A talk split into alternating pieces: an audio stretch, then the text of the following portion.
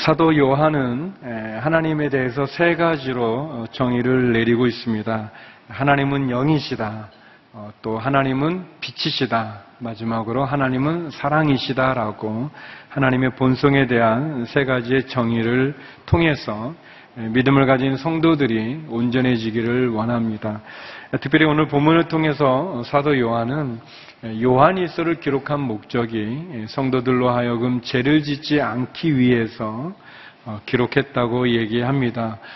그렇지만 만약 죄를 짓게 되면 죄를 지은 사람에게는 그 죄를 변호해 주시는 예수님이 계시고 그 예수님은 우리의 화목제물이 되어 주셨다고 이야기합니다. 우리가 믿음을 가진 성도로서 죄를 짓지 않기 위해서 우리에게 필요한 것이 있다면 하나님의 말씀을 지키는 하나님 계명을 지키는 것이라고 얘기합니다. 죄에서 승리할 수 있는 비결은 하나님의 말씀을 지키면서 빛 가운데 거하고 주님을 닮아가는 거라고 얘기합니다. 저는 오늘 본문에서 세 가지 예수님에 대한 이야기를 나누고 싶습니다. 먼저 첫 번째는 우리의 예수님은 화목제물이 되시는 분이시라는 것입니다. 예수님은 우리를 위한 하나님의 화목제물이십니다. 우리 1절, 2절 말씀 같이 한번 읽어보겠습니다. 시작. 내 자녀들이여, 내가 이 편지를 여러분에게 쓰는 것은 여러분이 죄를 짓지 않도록 하려는 것입니다. 그러나 만일 누가 죄를 짓더라도 아버지 앞에서 변호해 주신 분이 계시는데 그분은 곧 의로우신 예수 그리스도십니다. 그분은 우리 죄를 대속하는 하목 제물이십니다. 그리고 우리 죄뿐 아니라 온 세상의 죄를 위한 제물이십니다. 아멘. 예, 사도, 바, 사도 요한이 예, 내 자녀들이여라고 이야기합니다. 어, 우리가 아는 것처럼 예, 사도 요한이 요한일서를 기록했을 당시에 사도 요한의 나이는 굉장히 많은 나이입니다. 80이 넘은 걸로 추정하는데 어, 굉장히 노구의 몸을 예, 가진 사도 요한이 내 자녀들이여라고 얘기합니다.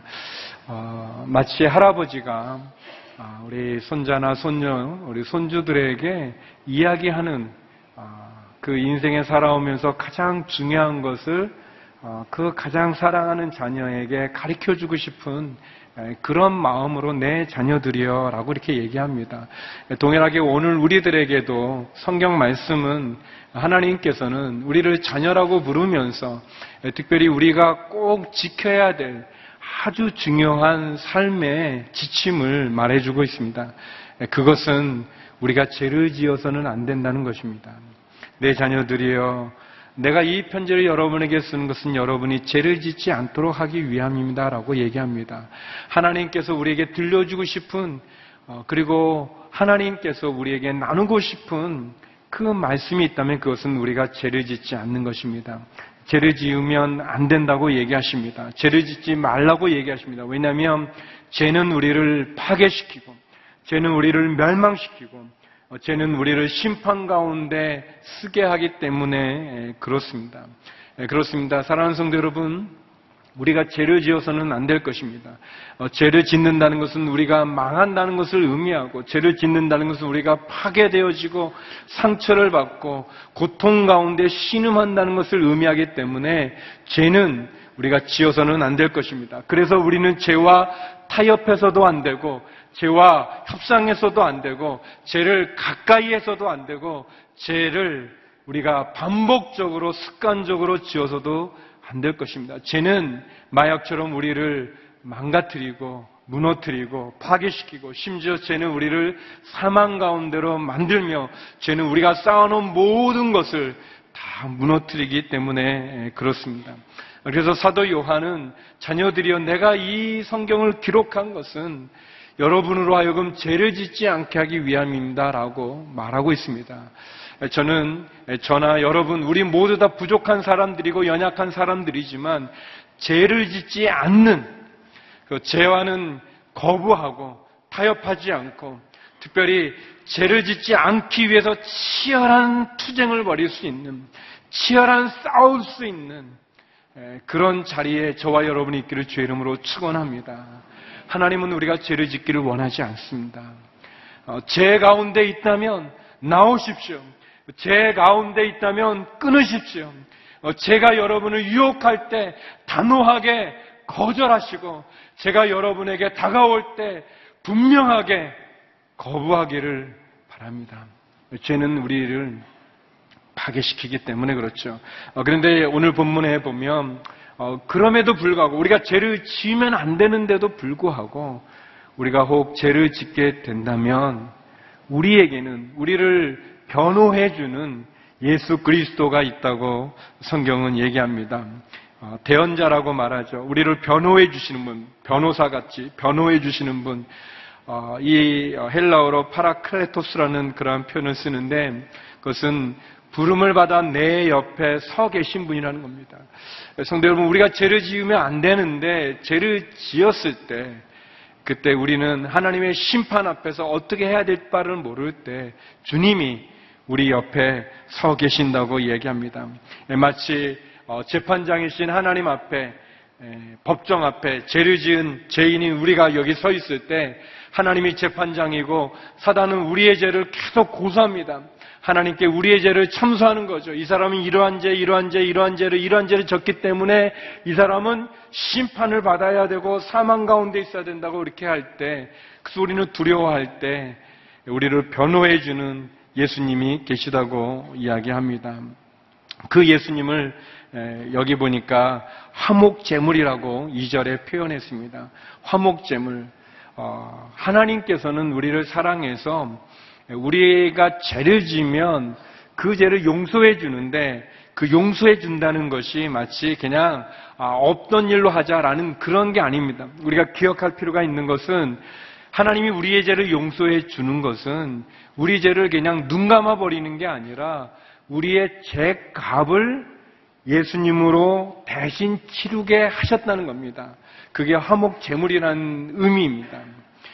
구약에 보게 되면 성막에 지성소에 법계라는 것이 있었습니다. 법계는 이렇게 직사각형의 통인데 나무로 된 통인데 그 법계 안에 십계명이 적혀 있는 법이 적혀 있는 율법이 적혀 있는 돌판이 들어 있었습니다.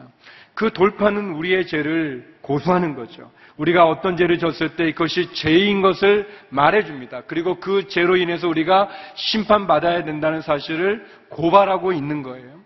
어, 그러면 그 법계를 덮고 있는 뚜껑은 아니지만 덮고 있는 그 기구가 있었어요. 그것을 우리가 속죄소라고 합니다.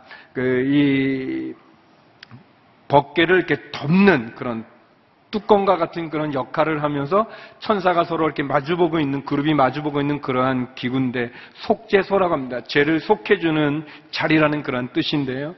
그것이 덮여져 있는데 그러면은 죄를 지은 사람이 오면 그 죄값에 합당한 피, 양이나 소의 피를 가지고 제사장에 와서 그 피를 뿌리는데 그 죄값을 요구하는 돌판을 가리고 있는 속죄소 위에 그 피가 뿌려지게 되고 하나님께서는 임재하시면서 보게 되는 게 우리의 죄를 고발하는 돌판을 보는 것이 아니라 십계명을 보는 것이 아니라 그것을 덮고 있는 속죄소에 뿌려진 피를 보게 됩니다. 그래서 그 피를 보고 하나님이 우리 죄를 용서해 주는 것이죠. 어, 굉장히 쉬운 거를 어렵게 설명하는 느낌이 있는데 아무튼 중요하기 때문에 분명히 이렇게 우리가 알라는 그 이해하라는 의미죠. 이 속죄소라는 말이 이게 덮는다는 의미가 있어요. 그러니까 우리가 죄를 지면 하나님께서는 그 십 돌판 십계명이죠. 율법은 사단은 우리의 죄를 고발하는 거예요. 우리의 죄를 그냥 하나님 눈 감아버리고 아 그거 없던 일로 하자라는 게 아닙니다. 그렇기 때문에 우리가 죄를 지어서는 안 되는 거예요. 여러분 어떤 죄도 그냥 없던 거가 안 되는 거예요. 사라지지 않는 거예요. 죄값을 치루어야 되는 거예요. 예수님이 죄값을 치르는 겁니다. 어, 레위기 16장 2절 말씀인데 한번 같이 한번 읽어볼까요? 레위기 16장 2절입니다. 같이 읽어보죠. 시작. 여호와께서 모세에게 말씀하셨습니다. 내 형 아론에게 성막의 휘장 안쪽 벗개 위에 속죄 자리 앞에 아무 때나 들어가지 말라고 말하여라. 그렇지 않으면 그가 죽을 것이다. 이는 내가 속죄 자리 위에 구름 속에 나타나기 때문이다. 그랬어요. 아무 때나 들어가지 마라. 어, 무서운 곳이죠. 어, 죄를 심판하는 곳입니다. 에, 저는 어, 개인적으로 우리 성도님과 관련되어져 가지고 그래서 법정에 이렇게 참가는 몇 번 이렇게 가게 된 적이 있었습니다. 여러분 법정에 가보신 적이 있는지 모르겠지만 굉장히 무서운 곳입니다. 재판장이 계시면 어, 물론 이제 제가 거기 자리에 있는 건 아니고 뒤에 이제 방정석에 앉아 있었지만 무섭습니다. 여러분 어, 재판장이 앉아 있고 거기에 재수가 죄인이 서 있고 서 있을 때 검사가 이렇게 고소합니다. 죄를 고소하고 변호사가 변호하지만 재판장이 판정을 내릴 때 그 법정은 굉장히 무서운 곳입니다. 하나님께서 내가 그 속죄의 자리에 오겠다고 그랬습니다. 하나님이 임재할 때 죄를 지은 인간의 두려움 속에 죽음 앞에서 어쩔 줄은 모르는 거예요. 어, 그때 그 재판장한테 나를 잘 변호해주는 사람이 있어서, 어, 그래서 그 사람이 잘 변호해서 내가 무죄로 나올 수 있다면 얼마나 좋을까 그런 마음이 들 수밖에 없는 그 자리. 그래, 우리가 죄를 지으면 안 되는 것입니다. 어떤 죄도 그냥 사라지지 않습니다. 없던 것으로 되어지지 않는 거예요. 죄값을 꼭 치러야만 되는 것입니다. 그래서 예수님, 우리가 죄를 안 져야 되는데, 죄를 지으면 하나님 기억하라는 거예요. 우리 옆에 우리를 변호해주는 예수님이 계시다는 것. 그분이 화목제물로 십자가에서 우리의 죄값을 치르셨다는 것. 그리고 그 피를 하나님이 보시고 우리를 사해 준다는 것을 기억하라고 얘기합니다. 사랑하는 성도 여러분, 그렇기 때문에 우리는 죄를 지어서는 안 됩니다. 마치 우리가 죄를 짓는 건 예수님 다시 십자가에 못 박는 것 같아요. 예수님 처음에 못 박을 땐 로마 군병이 그 못으로 박았지만 우리가 계속 죄를 지면 우리가 또 예수님을 십자가에 못 박는 것과 마찬가지인 것입니다. 예전에 제가 미국 얼바인 오늘의 교회로 이제 발령이 나서 이제 그 교회 이제 인사도 하고 이제 했어요. 근데 이제 종교 비자를 받아야 되기 때문에 대사관에서 인터뷰를 했었습니다. 그 아내하고 아이들 아이들이 어릴 때였는데 아무튼 같이 이렇게 넷이서 그 영사 앞에서 이제 인터뷰를 하는데 어, 영사분이 굉장히 이렇게 나, 연세가 있으시고 아주 인생이 좋으신 분이더라고요. 그래서 아, 다행이다 하면서 이제 이렇게 했는데 그분이 웃으시면서 아 목사님 어, 서 오세요 하면서 이제 어, 물으셨어요. 그 뭐 언제 안수 받았나요? 그래서 뭐 언제 받고 이제 근데 물은 거예요. 근데 왜 얼바인에 가려고 하십니까? 뭐 왜 미국에 가려고 합니까? 그래요. 그래서 이제 제가 이제 예, 저희가 엑지 직구를 따라서 이 매트릭스로 이렇게 간다고 했는데 이 영사분이 뭐 엑지 직구도 이상하고 매트릭스 무슨 영화 얘기 그것도 이상하고 그래서 약간 표정이 안 좋아지시는 거예요. 그 이제 애들은 또 옆에서 왜 매트릭스 얘기하냐고 또 이렇게 온누리 교회가 이제 여러 군데 있는데 이렇게 뭐 이것저것 저것 간다고 막 얘기하는데 이제 말이 이제 꼬이기 시작하고 버벅거리니까 이 영사분이 얼굴이 안 좋으시면 이제 서류를 하면서 이렇게 한 굉장히 이제 이상한 의심으로 이렇게 인터뷰를 하시는 거예요. 어, 저는 간단히 끝날 줄 알았다가 이거 교회 인사도 다 했고 발령도 하고 다 했는데 여기서 못 가게 되면 이게 무슨 창피인가 하면서 마음이 너무 힘든 건데 계속 이제 어렵게 막 물어보시는 거예요. 이렇게 꼬치꼬치 이렇게 물어보시는데 제가 그때 느꼈던 게 아, 누가 좀 이 영사분이 잘하는 누가 좀 제 옆에 와서 이 목사님 괜찮은 분이라고 비자도도 괜찮다고 말해주면 좋겠다는 마음이 너무 드는 거예요. 그 막 답답한 거예요. 이렇게 하는데요. 여러분, 어, 우리가 죄를 지어서 앞에 서 있는 거예요. 하나님의 심판 앞에 서 있고 사단은 아주 날카롭고 분명하고 정확하게 속일 수 없는 우리의 죄, 우리의 죄, 아무도 모르는 우리의 죄를 사단은 알고 그 부끄럽고 수치스러운 그 죄를 우리를 고소하고 참소하면서 그래서 우리는 점점 무서워지고 어떻게 해야 될 바를 모르고 두려움 속에 있을 때 우리에게 변호해 주시는 예수님이 계시다는 거예요. 그런데 그 예수님은 화목 제물이라는 거예요. 그 예수님이 우리를 변호해 주기 위해서 우리의 죄값을 그냥 없던 것으로 할 수가 없기 때문에 그 죄값을 치르기 위해 십자가에 또 죽으시고 피를 흘리시고 그래서 그 죄값을 치루었기 때문에 그 죄값으로 우리가 사함을 얻었다는 것입니다. 사랑하는 성도 여러분, 그래서 우리는 죄를 지으면 안 되는 거고, 제가 올 때 단호하게 거부하고 치열하게 싸워야 되는 것이고, 죄를 짓지 않게 애써야 되는 것입니다. 그러나 하나님의 마음은 하나님의 더 큰 마음은 뭐냐면 우리가 죄를 안 짓는 것뿐 아니라 하나님의 더 큰 마음은 그러나 우리가 약하지 않습니까? 우리가 부끄럽지 않습니까? 우리 우리 모두 가운데 누가 나는 죄 하나도 안 졌다고 말할 수 있는 사람이 있겠습니까? 다 우리가 죄인인데 그럼에도 불구하고 우리가 연약하여 죄를 질 때 우리가 기억해야 될 것은 십자가에 달려 죽으신 화목제물이신 예수님이 우리에게 있다는 것을 기억하기를 하나님이 원하시는 것입니다.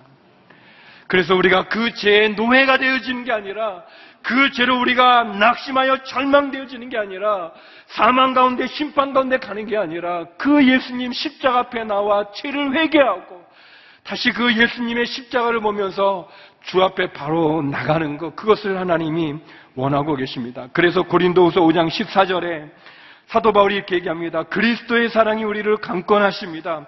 우리가 확신하건대 한 사람이 모든 사람을 대신해 죽었으니 모든 사람이 죽은 것입니다. 예수님이 우리를 대신해서 우리의 죄값을 치루어 죽으셨어요. 근데 그 죽으신 화목제물인 그분은 우리뿐만 아니라 온 세상 모든 사람을 위한 화목제물이 되셨다는 것입니다. 사랑하는 성도 여러분, 그래서 우리가 기억해야 됩니다. 죄를 지어서는 안 됩니다. 그러나 혹 그럼에도 우리가 죄를 지었다면 우리는 우리의 화목제물 대신 우리의 변호사 되시는 선한 우리를 변호해 주시는 예수님 그 십자가를 기억하고 그 십자가 앞에 우리가 회개하고 다시 일어서야 될 것입니다. 두 번째 오늘 본문은 그래서 우리는 예수님을 닮아가야 된다고 이야기합니다. 예수님을 닮아가야 됩니다. 우리 3절에서 6절 말씀입니다. 3절에서 6절 같이 한번 읽겠습니다. 시작. 우리가 하나님의 계명을 지키면 이것으로 우리가 하나님을 정말로 알고 있다는 것을 확인하게 됩니다. 하나님을 안다고 말하면서 하나님의 계명을 지키지 않는 사람은 거짓말쟁이이며 진리가 그 사람 안에 있지 않습니다. 그러나 누구든지 하나님의 말씀을 지키면 하나님의 사랑이 참으로 그 사람 안에서 완전히 이루어집니다. 이로써 우리가 하나님 안에 있음을 알게 됩니다. 누구든지 하나님 안에서 살아간다면 그리스도께서 행하신 것과 같이 자신도 그렇게 행해야 합니다. 예. 우리가 하나님의 계명을 지키면 어, 그것으로 우리가 하나님 안다고 말할 수 있다는 이 안다라는 말이 여러 번 나오는데 이 안다는 것은 굉장히 아주 내밀한 아주 친밀한 그러한 단어입니다. 어, 이렇게 남자 여자가 결혼을 해가지고 첫날밤을 지나고 난 다음에 아 내가 이제 내 여자 그러니까 아내를 알았다. 어, 이제 내가 남자를 알았다. 그렇게 말하는 그때 사용되어지는 그러한 단어입니다. 어, 우리가 하나님을 믿는다고 말하고 하나님 안다고 말하고 예수님 사랑한다고 말하고 예수님 안다고 말하는데 안다고 말하면 하나님을 정말로 안다고 말하면 그 사람은 하나님의 계명을 지킨다는 거예요. 우리가 성도라면 당연히 하나님의 말씀을 따라 살아가야 되고 하나님 계명을 지키는 거죠. 우리가 하나님의 계명을 지키지 않으면서 하나님 말씀에 순종하지 않으면서 내가 하나님을 안다, 내가 하나님을 믿는다 말하는 것은 거짓말쟁이라고 얘기하는 거예요. 그렇습니다. 우리가 어, 순종하지 않는 신앙 고백 어, 거짓말과 같은 거죠. 내가 이 사랑한다고 하나님 사랑한다고 말하면서 하나님이 가장 싫어하는 죄를 짓는다는 거 거짓말이죠. 우리가 순종하지도 않으면서 내가 하나님을 안다, 예수님 사랑한다 말하는 것, 그것은 아닌 거죠. 요한복음 14장 21절에 보면 요한은 요한복음에서 그렇게 말합니다. 누구든지 내 계명을 가지고 지키는 사람은 나를 사랑하는 사람이다. 나를 사랑하는 사람은 내 아버지의 사랑을 받을 것이고 나 또한 그 사람을 사랑하고 그 사람에게 나를 나타낼 것이다. 누구든지 나를 사랑하는 사람은 내 계명을 지킬 것이다 그랬습니다. 예, 그래요. 우리가 하나님의 계명을 지키는 것이 우리가 하나님을 사랑하는 것이고 하나님 사랑한다는 것은 하나님의 말씀대로 우리가 살아간다는 것을 의미하는 거죠. 어, 그러기 위해서 우리에게 필요한 것이 있다면 우리가 어, 예수님을 닮아가는 거예요. 저는 우리의 신앙이 온전해지기 위해서 우리가 어떻게 하면 예수님 닮아갈 수 있을까? 어떻게 하면은 우리가 신앙인 성도로서 하나님의 말씀대로 살아갈 수 있을까를 위해서 좋은 질문이 하나 있다고 생각합니다. 어, 그 질문을 우리가 어, 되새긴다면 또 그 질문을 자주 한다면 적어도 우리는 우리 자신을 하나님의 말씀 가운데 지켜갈 수 있을 것입니다. 오래전에 나온 예전에 나온 소설인데 찰스 M. 셀돈이라는 분이 쓴 예수라면 어떻게 할 것인가라는 그러한 책 제목이 있어요. 한 마을에 한 젊은이, 한 동네에서 크리스찬들이 이 질문을 늘 하면서 어떻게 그 도, 시가그 동네가 변화되어져 가는가, 신앙이 변화되어져 가는가, 우리의 신앙이 얼마나 허상과 같은 그런 모습인가를 보여주는 그러한 아주 좋은 소설입니다. 저는 이 질문, 예수님은 어떻게 했을까라는 질문을 우리가 늘 되새긴다면, 우리가 자주 질문한다면 적어도 우리는 우리의 신앙을 온전히 지켜갈 수 있을 거라고 생각합니다. 예수님은 이 경우에 어떻게 행동하셨을까? 예수님은 어떤 것을 선택하셨을까? 예수님이라면 어떻게 말하셨을까? 예수님이라면 어떻게 결정하셨을까? 예수님이라면 어떻게 행동하셨을까라는 이 질문을 자수 되새기면서 우리는 예수님을 닮아가야 될 것입니다. 요한복음 15장 10절에 예수님 이런 말씀을 하셨습니다. 우리 같이 한번 읽어보겠습니다. 시작. 내가 내 아버지의 계명을 지키고 아버지의 사랑 안에 있는 것 같이 너희도 내 계명을 지키면 내 사랑 안에 있을 것이다. 예, 누구든지 하나님을 사랑한다고 말하면서 그 말하면서 하나님의 계명을 지키지 않으면 거짓말쟁이라고 그랬습니다. 우리가 예수님께서 하나님의 계명을 지킨 것처럼 그래서 하나님의 사랑을 받은 것처럼 우리가 하나님의 계명을 지키고 말씀을 지키고 예수님 예수님이라면 어떻게 하셨을까를 생각하면서 질문하면서 예수님처럼 우리가 행동하고 말하고 결정하고 선택하고 그렇게 살아간다면 우리에게도 동일하게 하나님의 사랑이 우리 안에 있다고 이야기합니다. 그래서 세 번째 우리는 사랑의 새 계명을 지켜야 된다고 이야기합니다. 주님이 주시는 새로운 계명, 그 계명을 지키는 것이죠. 우리 7절에서 11절 말씀 같이 한번 보겠습니다. 7절에서 11절입니다. 시작. 사랑하는 여러분, 내가 여러분에게 쓰는 것은 새 계명이 아니라 여러분이 처음부터 갖고 있던 옛 계명입니다. 이 옛 계명은 여러분이 처음부터 들었던 말씀입니다. 그러나 내가 다시 여러분에게 새 계명을 씁니다. 이 새 계명은 하나님께도 참되고 여러분에게도 참된 것입니다. 어둠이 지나가고 이미 참빛이 비추고 있기 때문입니다. 누구든지 빛 가운데 있다고 하면서 자기 형제를 미워하는 사람은 아직 어둠 속에 있는 것입니다. 자기 형제를 사랑하는 사람은 빛 가운데 거하고 그 사람 안에는 그를 넘어뜨릴 장애물이 없습니다. 그러나 자기 형제를 미워하는 사람은 어둠 가운데 있고 어둠 가운데 행하며 자기가 어디로 가는지 알지 못합니다. 어둠이 그의 눈을 가렸기 때문입니다. 예. 사도 요한이 말합니다. 내가 여러분에게 쓰는 것이 새 계명은 아닙니다. 이것은 옛 계명, 옛날 구약부터 있었어요. 구약의 이야기가 무엇입니까? 하나님을 사랑하고 이웃을 사랑하는 얘기 아니겠습니까? 성경을 줄이고 줄여서 한 단어를 선택한다면, 선택한다면 그것은 아마도 사랑이 될 것입니다. 어, 그 사랑, 하나님의 사랑, 하나님을 사랑하고 이웃을 사랑하라는 그 계명이 새 계명은 아니지만 사도 요한이 말합니다. 그러나 내가 다시 한번 새 계명으로 여러분에게 말하니 형제를 미워하지 말고 사랑하라고 이야기하고 있습니다.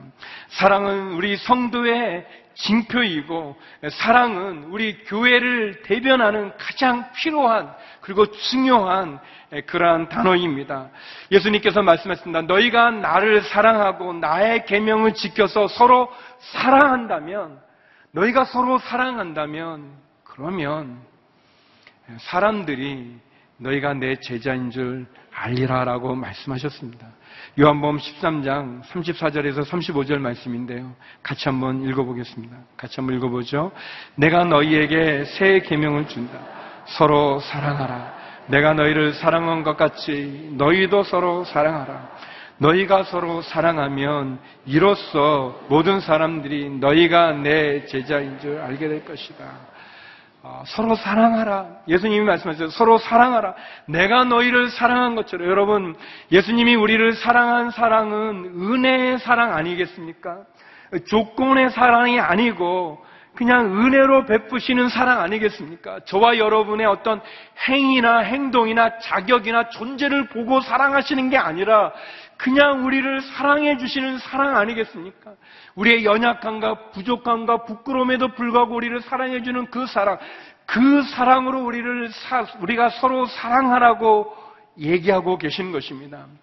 성도 여러분, 우리는 대부분 어느 모임이나 또는 어느 이제 뭐 회사든 뭐 학교든 또는 교회든 어, 뭐 집안이든 보면 되게 이렇게 사랑받는 사람 또 인기가 있는 사람 또 사람들에게 이렇게 친해지고 싶고 인정받는 사람들이 다 있어요.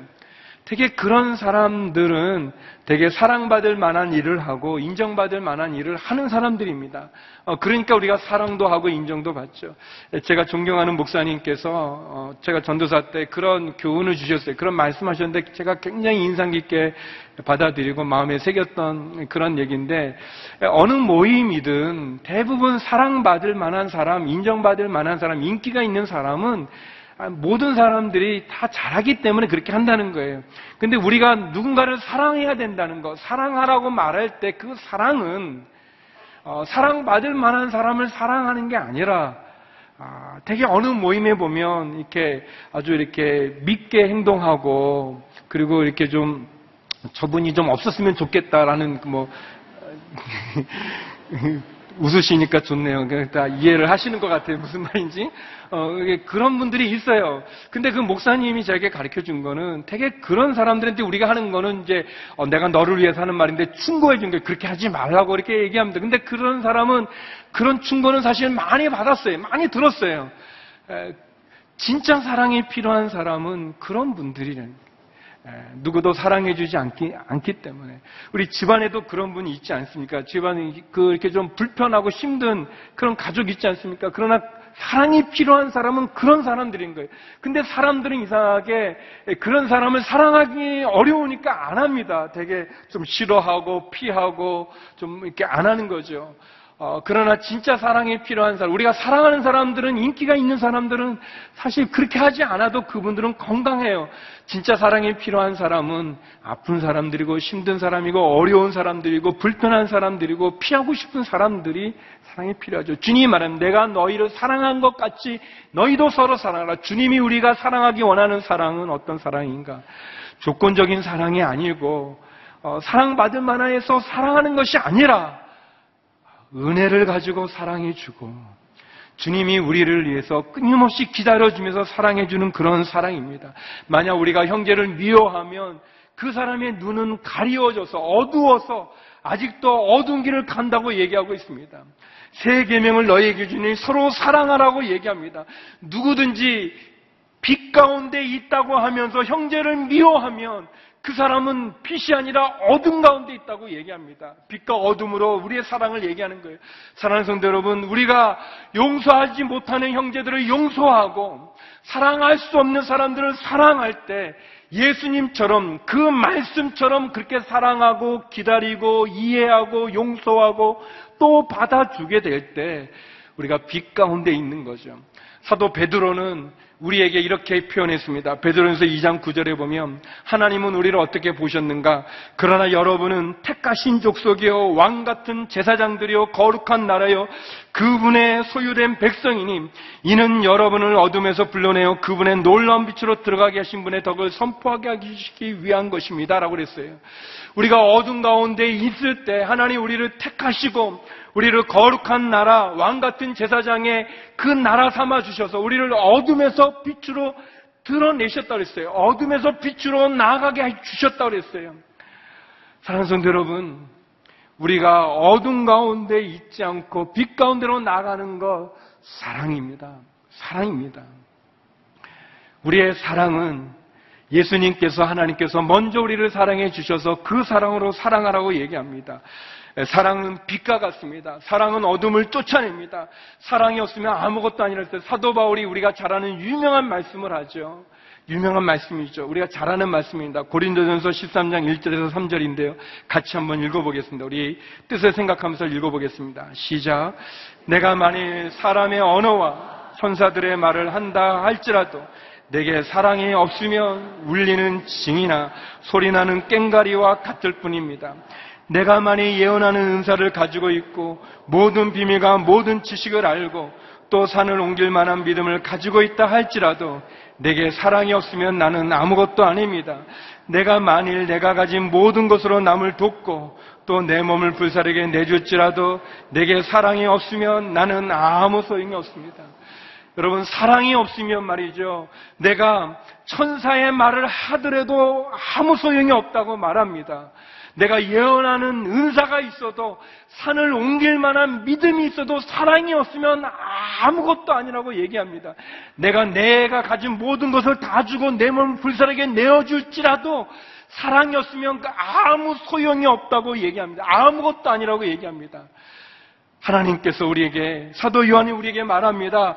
서로 사랑하라고 하는 사랑의 계명, 새 계명을 우리에게 말씀해 주고 있어요.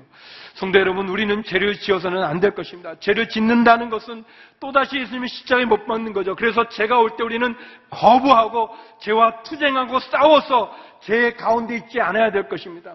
그러나 우리가 연약하여 죄를 짓게 될 때 우리는 예수님 나를, 나를 위해서 화목제물이 되신 그 십자가 앞에 나아가 죄를 회개해야 될 것입니다. 그러면서 우리는 하나님의 말씀을 통해서 죄를 짓지 않고 빛 가운데 거하는 그 자리에 나가야 될 것입니다.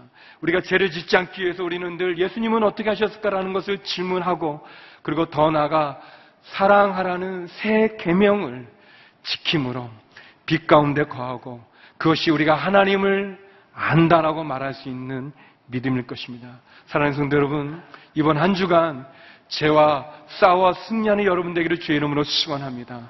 화목제물 대신 예수 그리스도 그 십자가 앞에 나가 서로 사랑하라고 말씀하시는 빛 가운데 거하는 저와 여러분 되기를 주의 이름으로 축원합니다. 기도하시겠습니다. 거룩하신 하나님, 죄를 거부하고 예수 그리스도 십자가 앞에 나아가 서로 사랑하라는 말씀에 순종하여 하나님을 아는 믿음의 자리 가운데 승리하는 저희가 되게 하여 주시옵소서. 예수님 이름으로 기도드립니다. 아멘. 우리 다 자리에서 일어나셔서 함께 보온 찬양 올리겠습니다.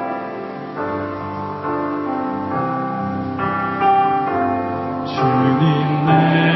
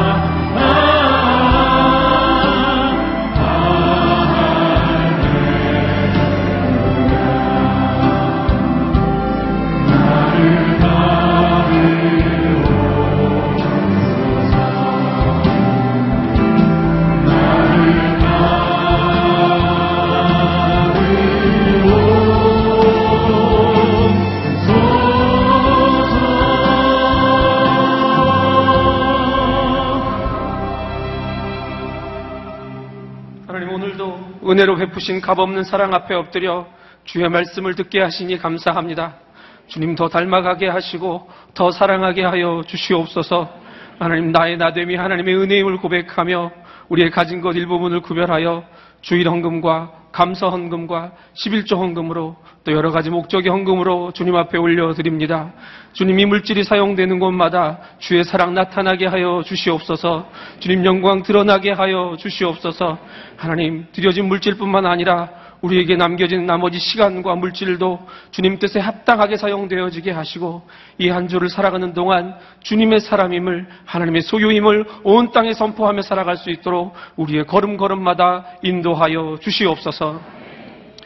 이제는 값없이 자신을 내어 주신 우리 주님 예수 그리스도의 은혜와 대초부터 지금까지 변함없이 우리를 붙드시는 하나님의 사랑과 오늘도 우리 안에서 우리가 주께로 주께로 나아가기를 소망하시는 성령님의 교통하심이 이제 주를 더 닮아가며 더 사랑하며 그렇게 주 앞에서 살기를 소망하는 머리 숙인 성도들의 가정과 일터와 삶의 자리 위에 그리고 질병과 기근, 기근으로 고통받는 이 땅 위에 또 열방에서 주의 복음을 들고 선교하시는 우리 선교사님들의 사역 위에 이제로부터 영원토록 함께 하시기를 간절히 축원하옵나이다. 아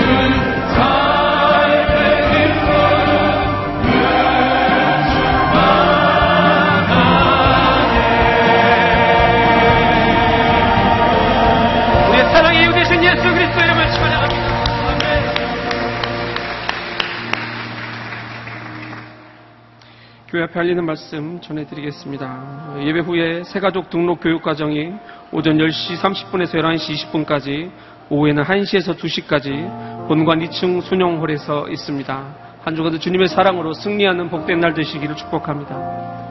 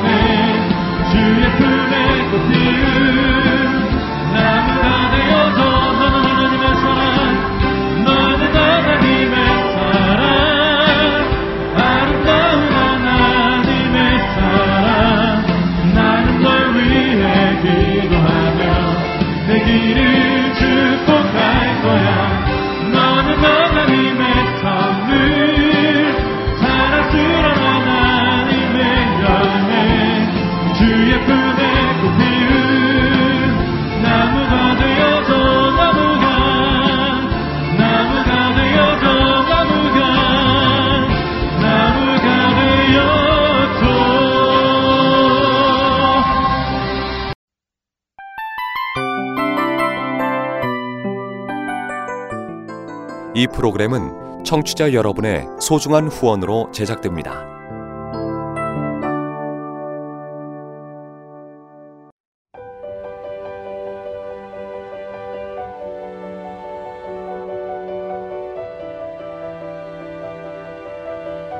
세상에는 수많은 교회들이 있지만 더 깊이 있는 말씀 강해를 찾기 위해 크기로만 교회를 선정하지 않습니다.